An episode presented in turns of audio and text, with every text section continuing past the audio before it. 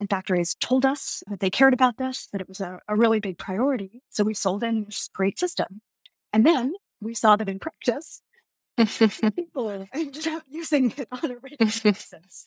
There would be an energy engineer logging in once a month or once a week. And that's just not enough to drive real impact.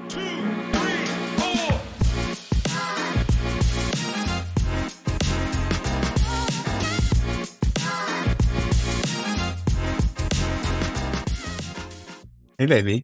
Hey, guys. Today I talked to Lauren Dunford, who's the CEO and co founder of Guidewheel, which is a company that's helping factories around the world in seven countries and counting improve their sustainable peak performance and really helping out with climate change as well. So I learned from Lauren today all about how entering entrepreneurship was never a given and what her path into that was like, as well as how neither her product offering with Guidewheel today was a given and just the pivots that she and her team took to get to where they are today.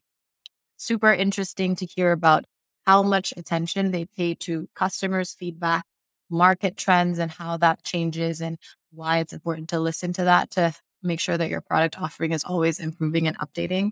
I also learn about relentless testing, how that's a big key to success for her, and also another key to success for her and just how much of it she's getting. So enjoy Lauren. Jen. Hey, Lauren. Hello, Jen. How are you? I'm so stoked to talk to you. I love you and you've got great energy. So I'm just so excited. And I know it's very early for you too. So I'm here to start your day off with a bang. Well, I've been excited for this and just feel so honored. I think the world of you and feel lucky to be here. I feel lucky to have you to like get us started. What are you proud of yourself about in the past week? Ooh. Um, Mm. see, it's probably a small thing. Um, but it Mhm. really matters to me that I'm supporting my team growing their own career goals in addition Yeah. to all the work we're doing at Guidewheel. And uh, I invested a fair amount of time in supporting a couple members of the team this week and feel proud of that. Uh, it was received really well, uh, hopefully helpful. And I feel like there's no greater joy than to get to build and learn together. Uh, so being able to set aside time to support that learning part. Um, That's That's so awesome that you're making the time for that. I think everyone appreciates that so much when your manager and in your case CEO really prioritizes that. I think lots of people talk about it, but it's really hard to implement because you need to schedule it, book it, prioritize it into goals. So that's wonderful. Good for you. Of it in advance, helpful. and then what brings you joy these days, Lauren? oh gosh, and then I want to ask you the same. Yes, let's do it. Hey, so many things bring me joy. Um, right now, and this is a very frequent one, but we live at the outer sunset of San Francisco, and so every single day I get to run on the beach and the sunsets. I'm so jealous of you. Yeah, they've just been incredible. so they're all little plovers on the beach, these little birds that I love, and the sun is setting, and just you know, who, who could ask? for? Honestly, who could ask for more? What I'm proud of is we launched the podcast in the past week. I know this episode will go live post that date, but we're recording within the week of launch. And I'm honestly having way too much fun with it. I love talking to you and everyone else I get to talk with and learn about all these new ideas. And I love getting to work with Marcin as well. And it's just such a blast. And I hope we can have meaningful conversations and create spaces for learning and growth. And then what brings me joy these days, our community in Austin. We are feeling like we've got a really good group of people who we love and admire and who we get the opportunity to take care of and who get to take care of us back. Uh, tomorrow, we're having some friends over for a pool party. And by pool party, I mean the grandma, grandpa edition. uh, so, uh, and then, and it's just such a treat, you know, to be able to have six, six ish couples who we adore around and get to see them regularly. So it fills our cups with love. Amazing. Oh, that sounds fun. Yeah. All right. So, do I remember correctly, Lauren, that you grew up in Berkeley? the Berkeley area. So yeah, I'm Sacramento. Um, Ben grew up uh, from age two to ten in Albany, this little piece of Berkeley, uh, and then Okay. a little further east in the East Bay at age ten. Um, but that Albany time was, or that piece of Berkeley time was uh, kind what Okay. I felt like I most identified with growing up. Amazing. And so I'm just so curious what it was like being raised in the Bay Area in general. It was such a fascinating spot in the world, lots of things happening, so many movements, and would love to hear your perspective on that. Yeah. I feel like I, I just lucked out in terms of family and childhood. Um, and that Berkeley area is so much fun uh, in terms of the creativity and like, the things that Yeah. I, that also my parents were kind enough to expose us to. So Mhm. one of the things growing up that I love the most is there's this beautiful park in Berkeley called Tilden. Mhm. To be part of this junior ranger program where we would spend every Saturday uh, kind of out in the hill and That's awesome. um, frogs that we got to help um, catch, which is, you know, kid heaven to go to wade around in a pond Yeah. frogs. Just spent so much time doing little backpacking adventures every uh, month. So Mhm. backpacking every month, hiking every weekend. And I started as a participant in the program and then got uh, to be lucky enough to help lead it and kind of corral these younger kids and take them out for these wilderness experiences. And so a lot of my childhood was uh, centered around the outdoors and how can we as much about our natural world as possible and get as dirty as possible out there in the mud doing it.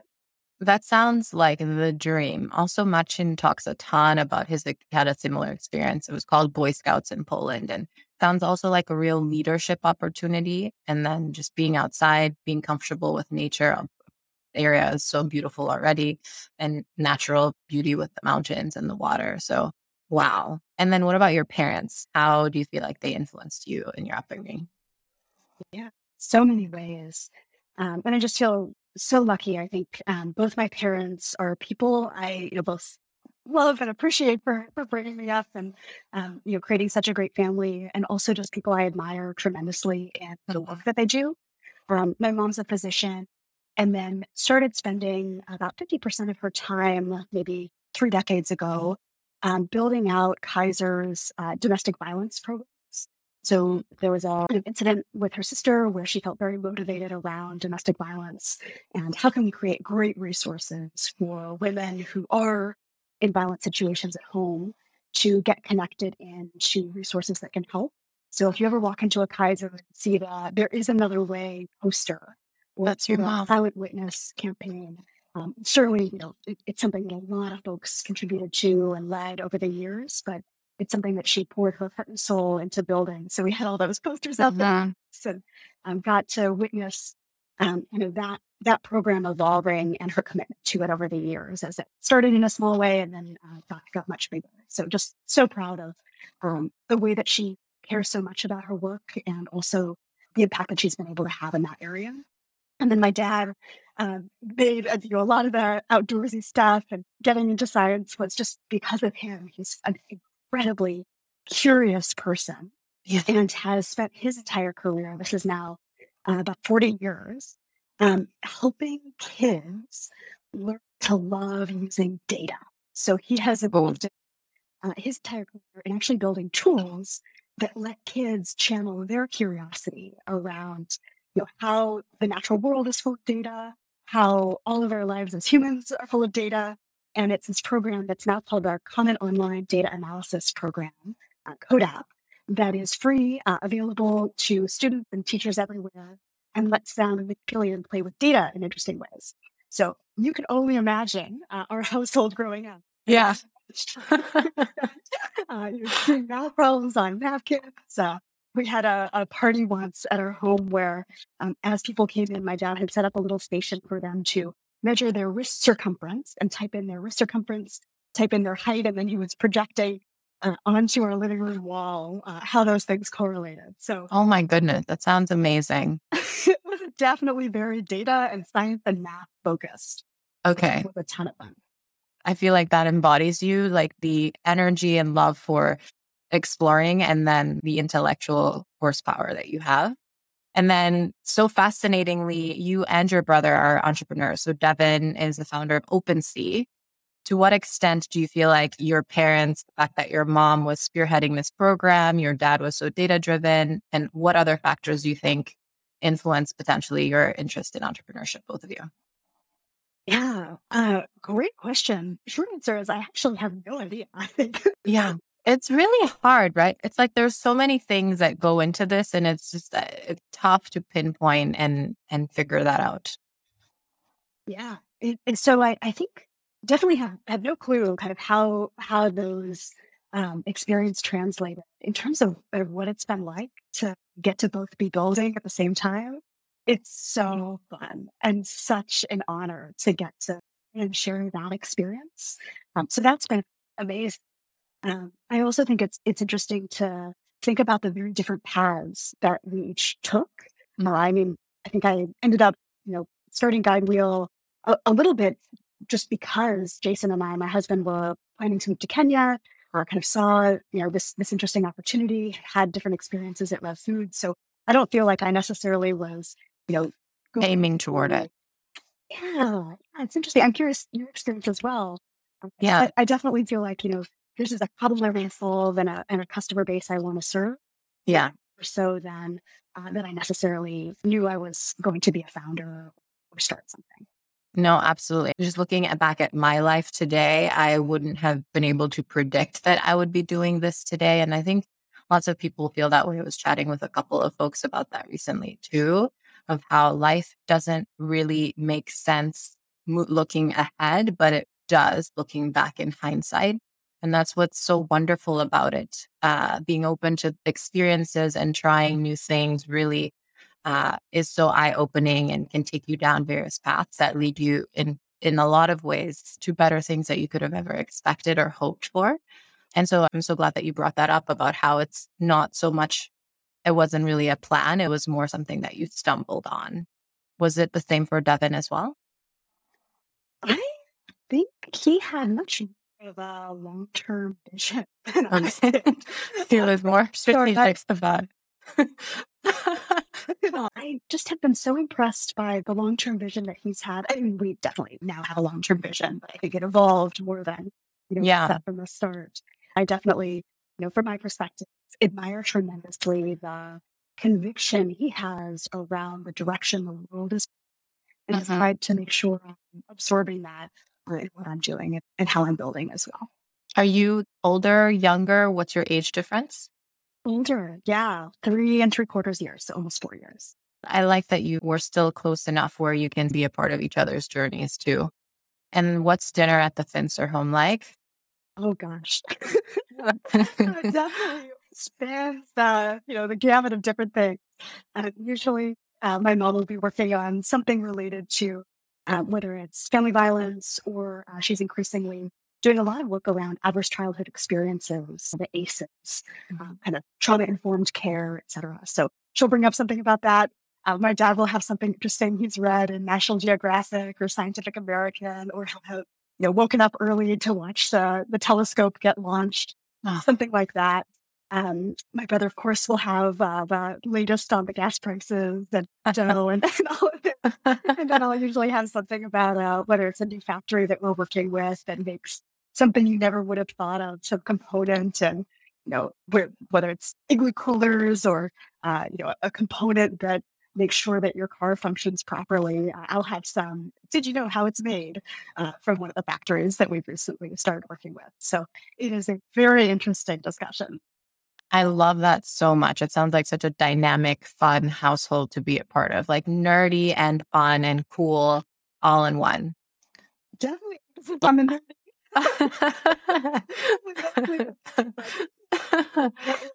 exploration. And how about you? Wonder like when yeah, the Kamara household. What's it it's what's that table? Yeah, I think what people find most interesting is the mix of cultures because my mom is Ukrainian and she's also spent almost half her life living in West Africa. And so she speaks Ukrainian, she speaks Creole, and she speaks English. And it's funny because when she talks, sometimes it's a combination, eh, like a sentence will have all three languages. And and it's just it's just funny because if like I have a friend or I have Marcina, I need to translate. I'll be like, Mom, you need to pick one. You need to speak English. you need to just stick to this so people can understand you. And it's like she just owns it. She's like, no, I have this these experiences and this is my life. And it's great. She's like, people can adjust and learn my language, my whatever the combo of those three is. These days, it's talking about what's happening in Ukraine. My dad's a physician, and so he'll talk about the patients that he's seeing. He really enjoys traveling to the village he grew up in to provide care as well. And a lot of it entails me saying, Dad, you need to travel less because you need to take care of yourself and not burn yourself out. And he'll be like, No, I need, I can go. I'm fine. Don't worry about it. So a lot of it is me trying to get him to work a little less. And then my brother will be talking about real estate and his deals. And I'll, I'll tell them about what I'm working on. So an interesting mix of cultures too, which I really, really appreciate. And I'm looking forward to passing down. When Marcin and I have kids in our family, what I will say I really resonate with your family is my parents also were really good at instilling this sense of curiosity in us. So, growing up in Sierra Leone, my mom would always encourage me to question things. My dad would tell me a lot about medicine, and it, I always felt like I could ask questions and that the sky was the limit, that I could do whatever I wanted to do. I always felt really confident about that and my abilities. And I think that's a really big gift that they gave me that has set me on this path to leadership eventually, which I think comes from asking questions and believing you can go answer them. And so I'm really grateful to them as well. Incredible. Oh, love that idea of the you know, definitely resonates really strongly. And also, oh my gosh, translating from a, a sentence with three languages embedded in it. I can only imagine the, the mind that. uh, Marcin's been doing a great job of interpreting that.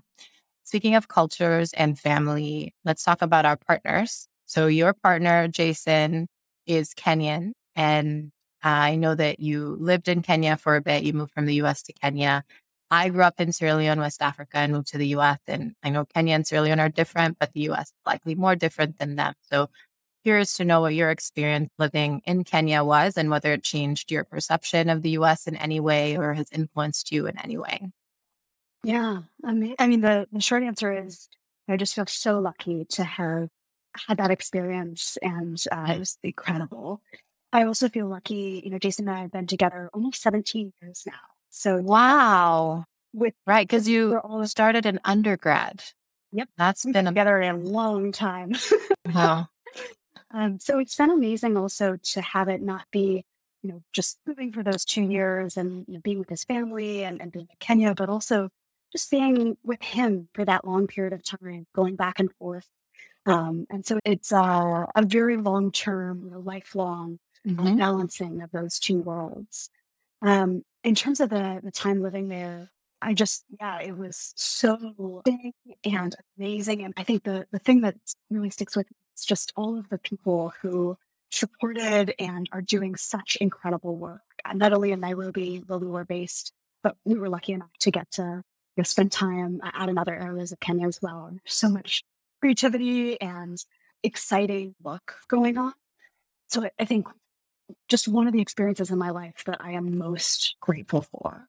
And the other kind of reflection from the, question you asked around how does it you know, make me think differently about the US? It's been very interesting to you know, have started and piloted with initial groups of factories in Kenya with Guidewheel. Then as COVID hit to launch in the States and kind of start that that second market, um, had an amazing local team continue to run the Kenya business, support all our customers there, and, continue expanding that business.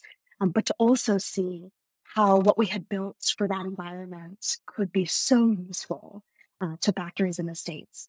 So I think it's been amazing to see just the similarity uh, on, you know, on the production floor, uh, the challenges, and also the opportunities um, being so consistent across now in seven countries. the lots Yeah. uh, types of factories, locations, types of teams, um, but all you know, striving for continuous improvement and similar opportunities to to make a really big difference. So it's also been interesting to see that. Do you feel like there's room for improvement in processes? Are we behind in terms of development on that front in factories? I know that that's one of the things Guidewheel is here to improve and change. Yeah. So one of the things I love about our customers, uh, manufacturers, is that if you were to say, "Is there room for improvement?" to any customer in any role, they would always say yes. That's awesome. a philosophy of continuous improvement, uh, never resting where we are, but always getting better every day, uh, which is something that just resonates for me really strongly uh, with our customer base and something I just feel like so privileged to get to support. So I think everyone would always say there's an opportunity to improve. Um, and there certainly, you know, from what we've seen, there is. Uh, the amazing thing is, um, you know, not only has technology improved so much uh, in the last few years in terms of the types of tools that teams can have, technology has also become much more accessible. So that teams who previously, you know, couldn't spend millions of dollars up front or bring troops of consultants to the plant floor to tunnel into every machine brain, uh, now can have systems that are much more plug and play. Um, so it's very exciting to see not only that continuous drive for, con- for continuous improvement, um, but also the development of tools that make that uh, possible to be faster and better uh, and support those teams even more holistically all of the time. Perfect segue. You want to tell us about Guidewheel and the tool that you're building to help improve factories and their operations?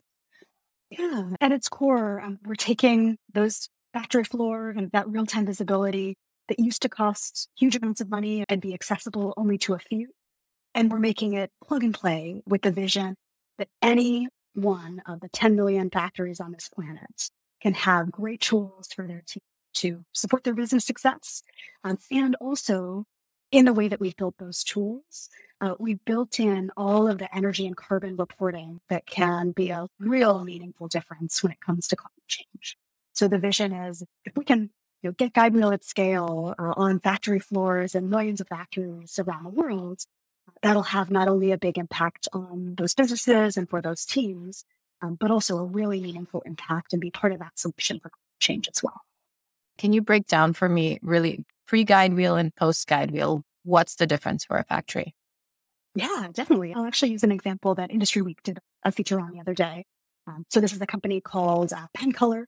They have five plants. Um, they're producing a variety of, of different products uh, out of those plants, um, mostly in the color space. Um, and prior to Guidewheel, they were tracking a lot of uh, what their machines were doing manually. So any factory, and here if I get too nerdy, stop me or. or but factories care a lot about uh, if their equipment is running, because if those machines are running, there's product coming up, and that's product they can sell, and you know revenue they can bring in from these very expensive assets. And uh, you would not believe how much of that runtime is lost on a day to day basis. Uh, typically averages around 20% of that runtime is lost. Um, sometimes that's you know, a machine that breaks down and everyone's running to fix it. Um, but it's actually far more frequently the the day to day human stuff of whether a machine is being changed over from one product to another, and the person doing the changeover needs to run to the back because the material wasn't ready, uh, grab a forklift, you know, go look at inventory, bring it back. Uh, and, and then, you know, that's, that could be 40 minutes or an hour or two hours lost um, from something that, that should have been a very quick change. Mm. That's something that is such a critical thing, that machine runtime, that factories who are you know, able to afford it in the past and could invest in those legacy systems will have lots of you know, very detailed tracking for that machine runtime.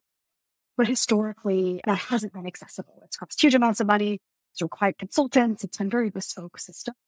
Um, so we have 99% of factories on the planet that are still tracking that critical metric and managing it with very manual methods, whether it's spreadsheets or clipboards or whiteboards. And so Guidewheel comes in uh, and for a company like Penn Color, takes them from tracking all of that through people recording when the machine was down and why to automating uh, that, that visibility so they can know with certainty exactly what every piece of equipment was doing, exactly when it was down, have all of that data to be able to identify where they can actually get more out of their existing assets. For Penn Color, what that meant was all of that visibility translated into their existing continuous improvement workflows meant that they were able to get 30 to 35% more production out of their same existing plants, team, and equipment. So think about the impact there. If you're producing certain amounts with the assets that you have and what and the costs that you have, and you're suddenly able to increase that amount 30 to 35 percent, uh, the contribution margin on that additional production is tremendous. and they were suddenly able to hit all of their growth goals uh, and drive, you know, tremendously Yeah. um, from those same existing assets. Yes, No, that's the work they're already doing. exactly. I love the plug and play. It sounds like they can come in, use Guidewheel, and immediately start to reap some of these benefits. Absolutely. Typically, you know, if folks are going from not having visibility into what their machines are doing, and suddenly they get to turn the lights on, that has an immediate uh, impact in terms of seeing low hanging fruit to improve, Yeah. aligning the team around real metrics that everyone trusts, and just driving some some real quick improvement there. And then, of course, on more and more functionality over time that at the pace that's right for the team is when it Mhm. starts to get really exciting. Yeah. It's really useful to be able to track progress, figure out what you're lagging on, what your red flags need to be, things you need to be hyper focused on. And it's just very empowering to be able to have that information and then be able to act on it and see the progress you're making. So that's awesome that you're able to provide that to the factories. Seven countries, Lauren. I thought it was just three. This is a lot. This is huge. This is exciting. Congratulations. What's it like building across all of these countries? Can you tell me what they are? I thought it was Mexico, US, Kenya, but what are the other four? Yeah, now it's uh, and it's growing every day as folks are halfway. So right now, Mexico, U.S., Canada, Kenya, Uganda, Ireland, Netherlands, and I think we're adding some plants in Germany soon. Uh, Wow. probably a couple more coming coming down the pike. So um, yeah, it's been very exciting, and and the you know, global team is really one of the big joys of building Guidewheel. Um, Mhm. Teammates spread across all of the continents that we're working in, um, and the ability to watch folks across the team bringing different ideas, skills, uh, Yeah. languages uh, to support our customers in different ways is just amazing. That's incredible. And then tell me some of the things that you're focused on today as you're building, growing factories coming in. Yeah. Um, we're definitely, you know, always focused on making sure we're supporting all of our existing customers to get the maximum value from the system. Uh, there's nothing that makes me happier than hearing about those quantified results. So making sure that uh, the tools being used, uh, everyone has the best practices that they need to benefit from it, and that we're providing any human support um, that's needed with that as well is just always really important to us. We want to make sure this isn't just a tool that is accessible, uh, accessible and usable by everyone, but that it ends up getting us in practice. So that huge investment in customer experience. Um, I always want to hear when I'm you know, jumping on the phone with a, a customer Yeah. and checking on how things are going. I always want to hear that he or she is shocked by the amount of service and support that we provide. That's So awesome. continually kind of holding ourselves to that wildly exceeding expectations standard from a customer experience standpoint. Second being uh, continually investing. You know what what is the next set of functionality that's going to drive the most value for our customers?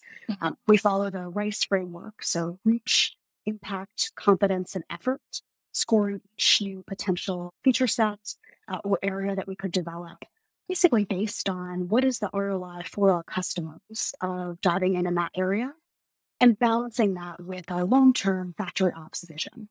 We've been very thoughtful about what is this category of software that, that Guidewheel is creating? What does that look like five years and 10 years in the future?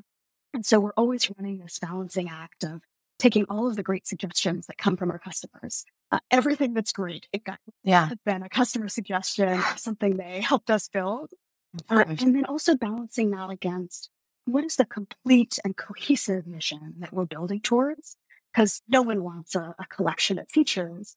What they want is a comprehensive solution and, and single pane of glass. So that kind of second area that we're always focused on is how are we continuing to build towards that end goal of complete factory ops by prioritizing the fastest time to impact and highest impact areas for each of our customers. Yeah.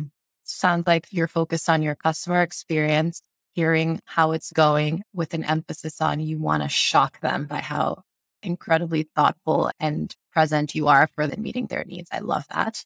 Sounds like you're focused on product development. So taking customer feedback and trying to make sure that you can build a cohesive offering that is really goes above and beyond what the customers need. And then threading that in with your overall business vision and how does Guidewheel progress in the future? How do you create an environment for your Guidewheel employees? You mentioned at the beginning, mentoring your employees. So yeah, these are some of the things that are top of mind for you as the CEO as you build.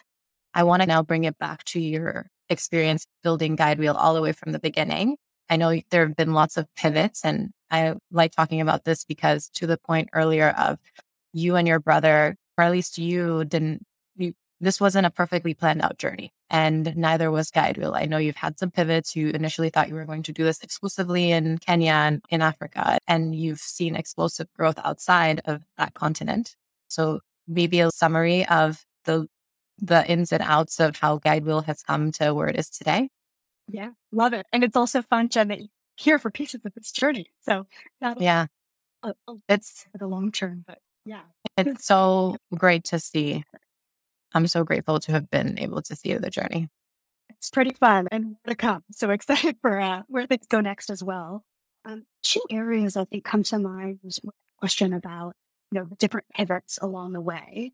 The first is the one that you brought up around geography. So I'll, I'll dive in there uh, actually a second because the other area that comes to mind is, you know, when we first launched in Kenya, um, we were selling an energy management system. So we had, you know, both my co-founder Weston uh, had actually met um, when we were undergrads because we cared about climate change. I was heading up Students for Sustainable Stanford. He headed up Energy Crossroads. So that that passion was what uh, first, you know, brought us together and, and has been shared. We, we incorporated as a public benefit corporation, have that climate mission first and foremost.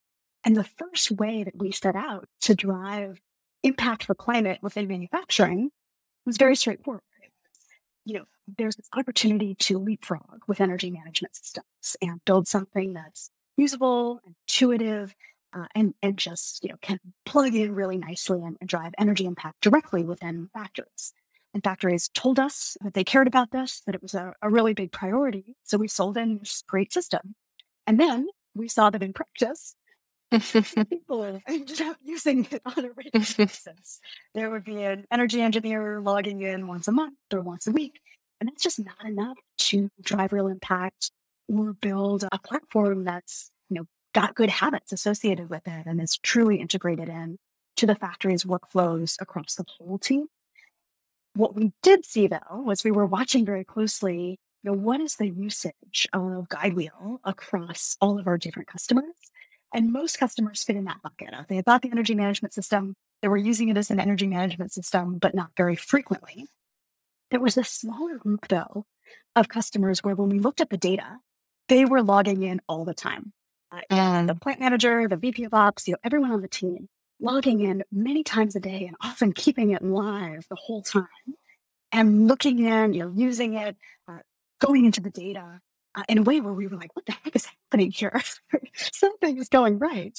Uh, and what we learned from then, watching all the ways in which they were using it, talking with them, kind of exploring that use case more deeply was they were using the energy data from the machines uh, in real time to see what the machines had been doing.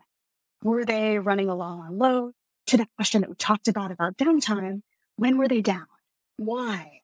Was there an issue on the night shift where you know machines were down unexpectedly for many hours at a time? Um, were there opportunities for cross training of operators who were running uh, changeovers really well, training uh, you know operators who were newer to the job?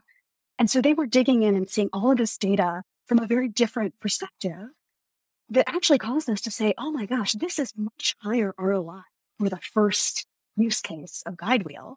Let's design a platform and test selling on this first and then layering in the energy management side after that. So we ended up then doing a full uh, design sprint. So I think, you know, as part of the design school, we had about empathize, design, ideate, prototype, test as this ongoing cycle of flaring out with ideas and focusing in on prototype testing, ended up running a full uh, version of that, bringing these, you know, paper mock-ups done in pencil so the customer would feel really comfortable saying, I hate that, or that looks terrible. Uh, and having our customers give feedback on how we could redesign Guidewheel to meet that first need. And that's when that unlock happened for us from a product perspective. It was pivoting from energy being first to driving production, what keeps everyone in the factory employed being first, and energy as second. And so it's been really amazing. And I'll pause for a moment before I touch on geography because this this area of the product piece, um, that pivot was what unlocked growth because it's something that's so much more valuable as that first use case and so much more engaging for the VP of Ops, plant manager, and full production team. Now, what we're seeing is we have many customers that are not only layering on the energy management side, once their full teams of hundreds of people are already using Guidewheel and having a ton more impact on Yeah. the energy metric because it's used by everybody and, and accessible and you know, part of the daily workflow. We're also seeing that the world is changing in some ways that may make it interesting to see if there are customers for whom the energy side actually is the first in.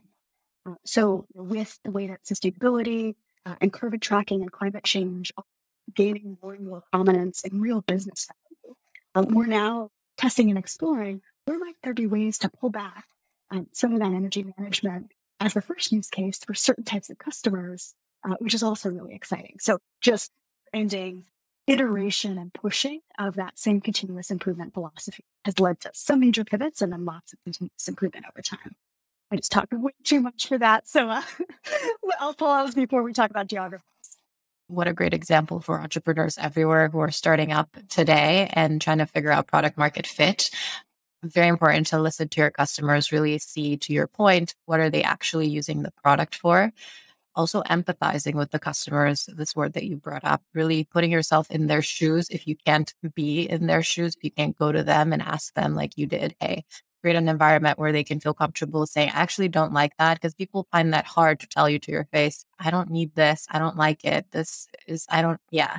And, but what I actually need and, and want and what actually contributes to my bottom line are these things, just creating that safe space, looking in terms of, let's say you had your VP of ops, et cetera, like these roles where being able to track and be more effective with energy use actually contributed to their bottom lines, helped them be much better at their jobs. These, these were things that they had line items, for instance, on that they were tracking and needed.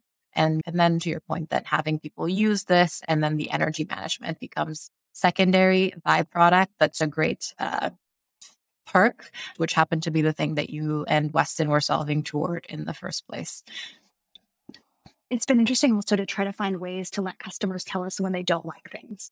So Mhm. often bring in, you know, if we bring in a couple of ideas, two different mock-ups of what something could look like, we find it's Yeah. really hard for a customer to say they don't like it. What we do now is we'll often bring in 15 or 16 different mock-ups that are Mhm. all, you know, wildly different. And then it becomes much more easy for a customer to say, oh, you know, okay, first one, that looks okay. Second one, oh, that looks okay. Oh, that's terrible. Once we get in a place where they've been able to, to say they don't like a couple of things, we can go back to the earlier ones and they can actually say, you know, this piece of this I love, this other piece I don't. Uh, and figuring out what kinds of, you said the word safety, like what, what kinds of safe spaces can we create to get people's true, uh, true feelings and Opinion. truly what, Mhm, yeah. It's been interesting to, to experiment. That's awesome. What a great example. And then geography, the pivot with geography. Mm. So this has been fascinating. And I think same with the, the product example, uh, there's a lot going on that is us pivoting towards product market fit uh, or pivoting towards new areas of opportunity and a lot going on that is actually the world changing. So that's been interesting to, to watch as well. Uh, when we first launched in Kenya and you know, started piloting with those groups of factories, uh, the world was a very different place because it was prior to COVID what we saw in the US was uh, things were actually moving pretty slowly in terms of digitization of the factory floor. Um, some folks had legacy systems in place. There was a lot of resistance to cloud prior to COVID. And so part of the, launch in the was discovery about how useful Guidewheel could be uh, in the US, Mexico, Canada, that North American zone. But part of it was also that COVID had happened and had taken all of the tailwind that had been driving digitization and accelerated them like crazy. Uh, that resistance to cloud kind of in a in a moment got removed. Yeah. You know how challenging it was to not have cloud.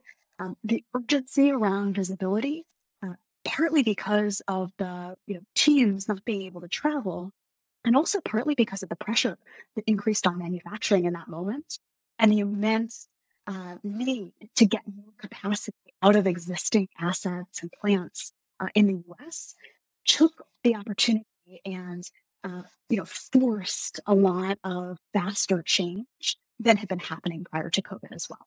So I think it was a combination of always trying to keep our eyes out on what's happening in the world, uh, also you know looking first principles at where the opportunity was. Learning, for example, that a lot of machines in the US are still very old. The average age of equipment on the factory floor here is 20 plus years. Um, so really seeing that opportunity um, and then also con- consistently testing. So when we decided to launch it, we didn't just go for it. What we did was run a couple of tests in Indonesia and Mexico and US and Canada and a couple of other places and see if we could identify, you know, early on in the minimum viable way um, where demand would be. And that was what then gave us the confidence to really to testing and then seeing such success in the state. Yeah.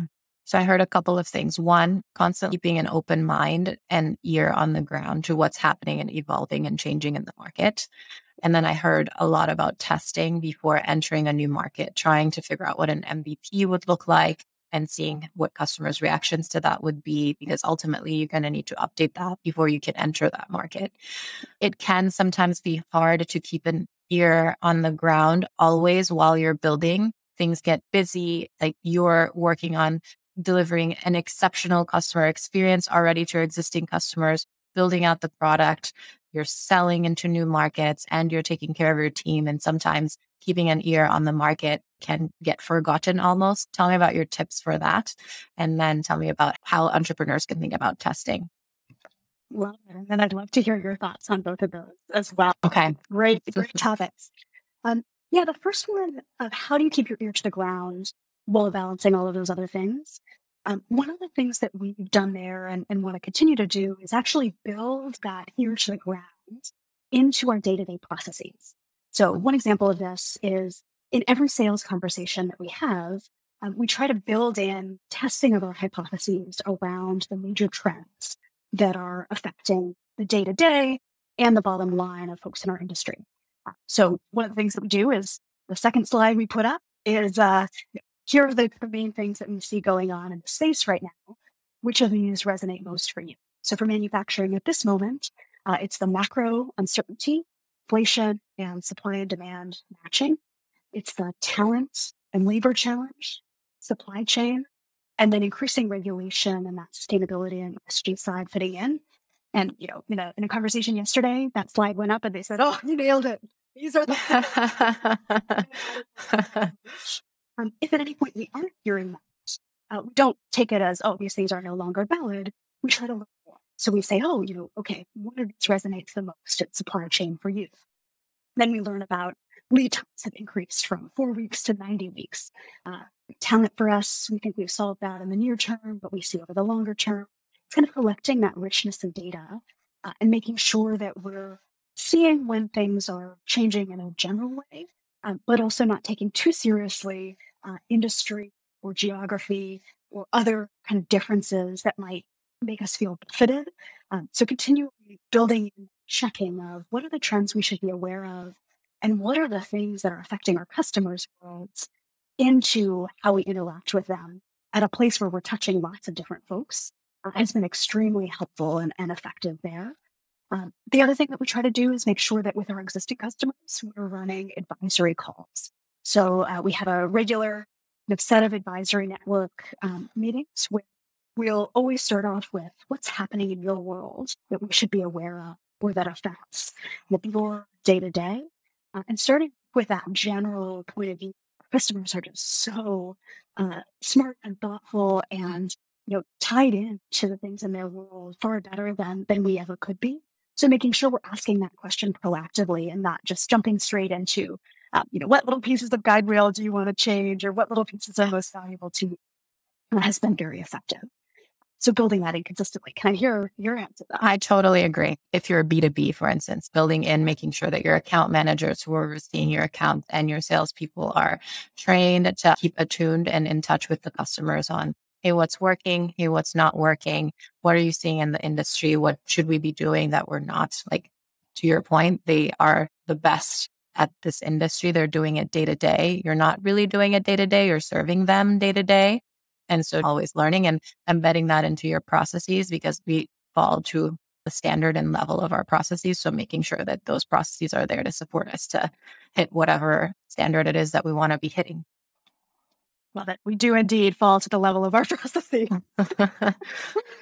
and then on testing, from my perspective, at least, I think it's so important to test. I see a lot, even in myself, this fear of mm, putting something out before you feel like it's ready, it's fully fleshed out. And it's so important to just put something out there and start to get market feedback. So with this podcast, if it was the first few episodes that weren't perfect and I was nervous that, oh no, this isn't so great. And I can see so many things that I could have improved. And I don't really want to put this out there, but put it out and start to get market feedback and see what's working, what's not talk to your customers, see what they're liking, and then you can use that to improve. Having some data and feedback is better than none.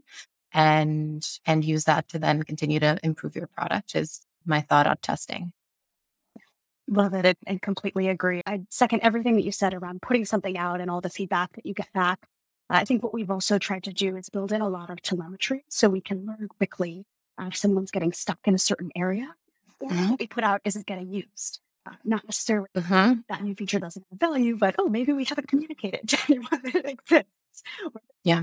Communicated in a way that didn't match the persona. So hearing um, that data driven um, kind of ability to know what we expect and monitor if things differ from what we expect um, with that constant uh, kind of courage um, yeah. expressed or putting yourself out there, even if it's not quite yeah, it all comes back to your dad and the data. And it's so interesting because so many times our hypotheses aren't necessarily right and you can follow the data. I think being able to merge that intellectual analytical thinking with developing and building your product and growing are really helpful here. Awesome. I want to transition us to another question, Lauren, that I'd love to get your take on as a badass woman building a company in a traditionally male dominated space, so factories, and then also fundraising, which is also traditionally male dominated. So thank goodness this is changing today. And also, everyone's experience is different. So I don't want to be going into labels. What is your experience as a woman building in the factory space and fundraising? Have you felt like you were treated differently, either for the better or worse? And do you have any stories you can share? Yeah, definitely. And such an interesting question. Um, I would say I love working in manufacturing as a woman. There's, I, I just, I maybe it's just I love working in manufacturing. uh, That's awesome. I love the continuous improvement. I love the practicality, and I love the way that our customers are always focused on bringing the team along. It's, it's just truly a, a team sport. So I can't say enough good things about manufacturing, and hope we get more women in this space. So come, come join. Um, We've got Lauren Dunford and Mary Barra leading the way. oh, I admire Mary tremendously. So I'm with her name. That's definitely one one thing. There, that a little bit. But but in terms of kind of what my experience has been and any stories, I think the the thing that sticks out to me in all of those spaces, whether it's manufacturing, um, whether it's investing, and then I'll also put in there the early team who's willing to take a bet and join is for the vision.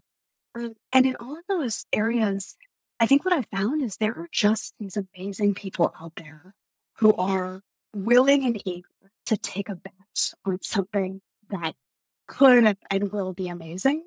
And so, you know, when it comes to within manufacturing, we have customers who I never met in person and who have taken a bet on Guidewheel being something and you know, team being something they want to believe in and have been catalytic for our support. Uh, that's early customers we piloted with Kenya. Um, that's customers in the States that have expanded us across all our regions and, and made those early bets. And uh, that has just been something I will never, ever forget. I want to pay those customers back and great features and, and so much you know, love and support over time. Um, so, so seeing folks just be willing to, to dive in and take that bet, even without, especially because a lot of this was during COVID, meeting me or the team in person, uh, just struck me so much and made me feel so excited to do that for others as well. Um, in the investing space, I would say I've had the same experience. We have this amazing army of angel investors who bet on us early on and have continued to not only, you know, support with their time and, and uh, you know, cheering and, and words of encouragement, but also have made some of the most important connections and given some of the most important advice uh, over the years. And those angels just, you know, from all different backgrounds, um, taking that bet and um, being with us for this journey, wherever it leads over time, is, is kind of a similar phenomenon that I've been so grateful for. Uh, and then with the, the later rounds of funding and um, larger checks and certain individuals just stepping up and saying, I believe in this uh, and I'm going to stand by it and I'm going to support and you know, put, put my money where my mouth is. I've been lucky to, to have folks do that from all walks of life, certainly not uh, just women supporting, these are men standing up and, and being really supportive as well. So I love to hear it. Yeah, I just feel so lucky. Like, thank you to all these people. Let me pay it forward as much as I can. We also just appreciate the heck out of it and, do these folks proud. And then the last thing I just do want to add to you know, the factory space and the investor space is the early employees. Um, you know, the team that were willing to you know take a risk when we were small, uh, still willing to take a risk when growing like crazy, but in a space that's a little non-traditional. Um, I just feel really grateful to all of those individuals as well. The many that are you know with us and, and building like crazy on Guidewheel right now. Some who've gone on to do other things. It's just such a privilege to get to uh, feel you know the the trust that folks put in me and our team um, to join in and give their most precious time um, to help build and uh, getting to build together and beyond that journey over time is uh, one of the things that makes this just such a privilege and so much fun. So um, Ellen, yeah, early team into the mix there as well. Yeah. Kudos to you as well, Lauren, because part of that trust in someone taking a chance to work with a fledgling startup, which is what Guidewheel was at the beginning. Mm. And obviously now you're much bigger with lots more funding. But part of that trust is you and where you're coming from, you and Weston, and your vision and the hard work that you put in and the culture that you created for these folks and your investment in them back. So kudos to you as well for creating that sort of space for folks to want to come follow you. Well, I feel so lucky. I feel like I'm definitely getting more than giving, but very committed to making everyone proud. And then, Lauren, 95% of startups fail, but 100% of entrepreneurs succeed, whether in one venture or another that they end up taking on. What do you think has contributed to your success thus far? Hmm. Always the journey. Um, so I think I'm always kind of focused on how do we continue to get better.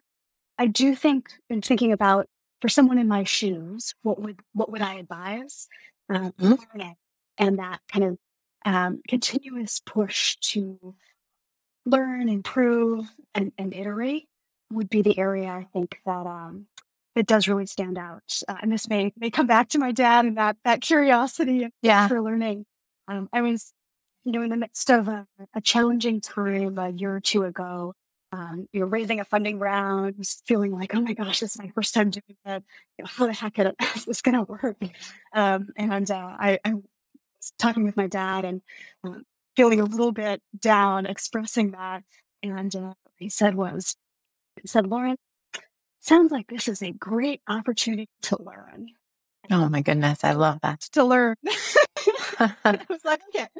What great framing you just got to shift into learning mode. What a great opportunity this is.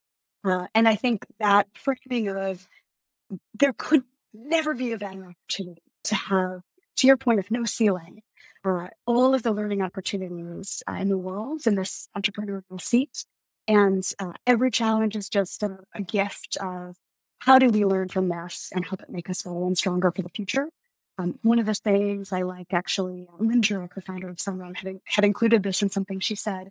It comes from the 15 commitments of con- conscious leadership. And the saying is, all people and circumstances are my allies, helping me learn the most in my journey of growth.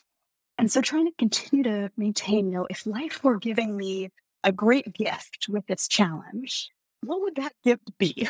How do I unwrap it, even if it does not appear to be a gift at the first moment? How do I figure out what that wrapping paper is, remove it, you know, dig down for that little nugget of, of gold wisdom and learning uh, is, I think, the attitude that certainly keeps me going. Um, hope to to transmit to others as well. And what's important there that you just shared is again, it's taking ownership for the situation you're in and taking control over the situation, not being a victim of the situation, but thinking, okay, this is happening. It may be happening to me, but how can I uh, have more ownership over what's occurring? To your point, if it's fundraising, and fundraising is incredibly hard. You hear so many more no's than you hear yes. And it's demoralizing. You question yourself, you question your vision, you question, wait, what am I doing here? And you got to really dig deep and look at yourself and have the confidence and say, you know what, I believe in this mission. I know that I've checked my facts and my assumptions and I have market proof and I've talked to my customers and I have conviction that this needs to exist and I'm going to go out there and I'm going to explain to these people and maybe they don't get it now but they'll get it later and the ones that do get it great and it's incredibly hard journey that it, that every entrepreneur should know about, but also taking control over the situation and saying, okay, so I heard these no's. What can I learn from this? Maybe I didn't pitch it in a way that folks understood. Maybe I could have shared more market data. Maybe I could have taken into account this investor's background and what they care about. In the previous example of empathy and putting yourself in your customer's shoes, how do you put yourself in your investor's shoes and get to the bottom of it? What do they actually care about? What do they not care about? Let me focus on the former and just keep getting better. And I think it's hard to focus on that and getting better because it's much easier to just stay the same. And, but the thing is, the world is changing to your point. Things are evolving and we're all works in progress. I think leaning into that and leaning into feedback and growth. And it's hard, but I think finding joy in the hardship of it is a practice that is so I can't emphasize enough how important and, and useful that is to just self improvement. And I think just also everyone's a work in progress. Nobody's perfect. So maybe you get some solace in that, knowing that it's not just you, it's everyone. But for me, it's also just about finding joy in the process of growth and how can I grow today? How can I grow this week and maybe having a goal at the end of the week or of what did I improve on this week? And if not, maybe you need to check back on your processes that set you up for success and make sure in your processes you're having ways to grow and improve. Building into the process. How am I getting better and better every day? Uh, and uh, one thing that Jen Matt Sparks is, uh, and the thing that's helped me a lot in this is, you know, first of all, if my objective is learning and growth, it's very comforting to wake up and say, there's nowhere else I'd rather be, nothing else I'd rather be doing because there is no greater opportunity for growth than mm-hmm. this experience right now. Um, what I also try to do there, and I'm curious if you have similar, it sounds like that weekly cadence and, and daily cadence has been helpful to you. So I'll, I'll this thing that I do over to you and then see if. Yeah. Uh, but what I love to do as well is learning sprints. So structuring mm-hmm. every two weeks, what's something that meets a top priority for the company that I don't know how to do yet, but should because I'm responsible for driving that top priority for the company. And so over the past couple of years, structuring those learning sprints uh, to be everything from how do I interview extremely well? How do we name different products or pieces of the company uh, in a really thoughtful and good way?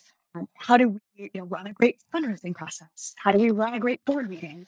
Uh, being able to kind of section off what is what am I learning in a dedicated way uh, these couple of weeks, and then look back and say, oh my gosh, look at these, you know, 26 different areas that I got the opportunity yeah. to dive in and not only learn theoretically but apply uh, over the course of the last year has been a tool that's also been been really helpful to me. Any no, absolutely, kind of yeah, tactical perspective.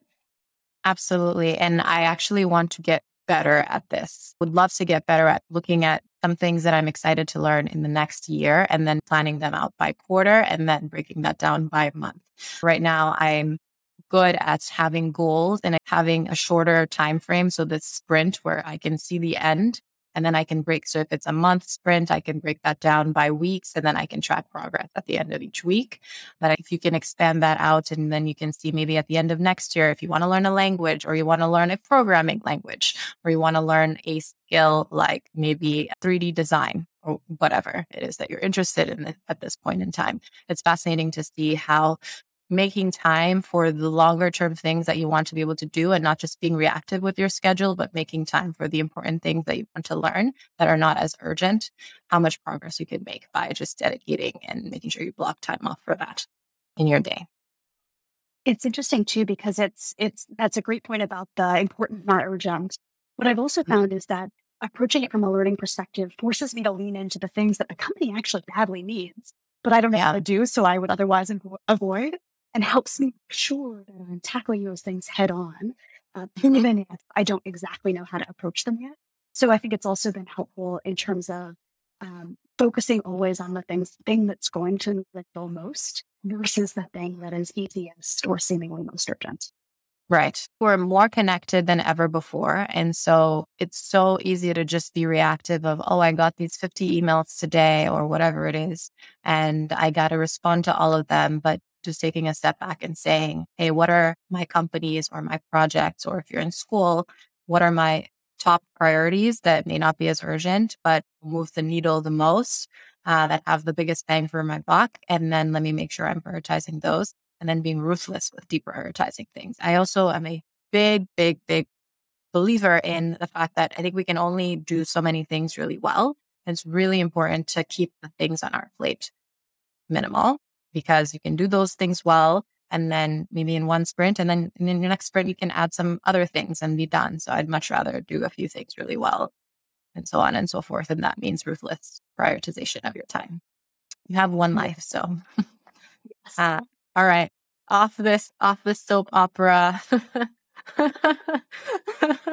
One thing I love about you, Lauren, as we wrap up is your energy, which I mentioned at the beginning. You're our energizer bunny. You have two modes. You have on and you have sleep.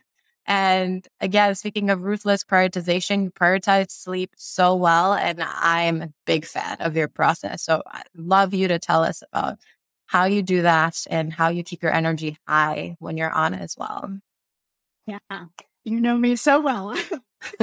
On sleep. And I also feel lucky and, and privileged to be in a position where if I prioritize it, I can usually make it happen.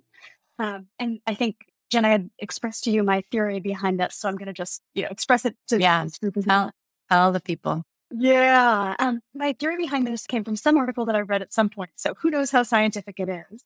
Um, but my approach is if I can do 12 hours of work at 100%, uh, it is going to be better than 14 hours of work at 70%. And when I don't get enough sleep, I quickly find my efficiency decreasing, uh, how good I am with the team and the customers decreasing.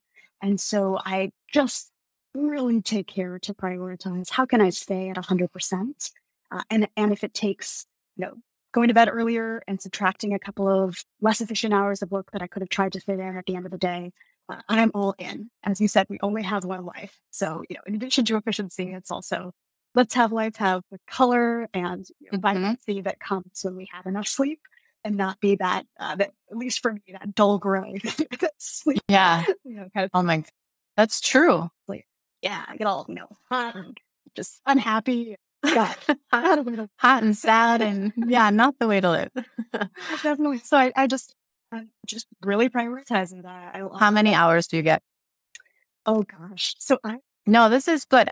I want you to say it because you inspired me because I need, I think, eight, eight and a half hours of sleep, but I tend not to do as good a job as getting as much sleep. And when you told me your number, I was like, I am getting my eight and a half hours of sleep. I'm going to do nine if I want to.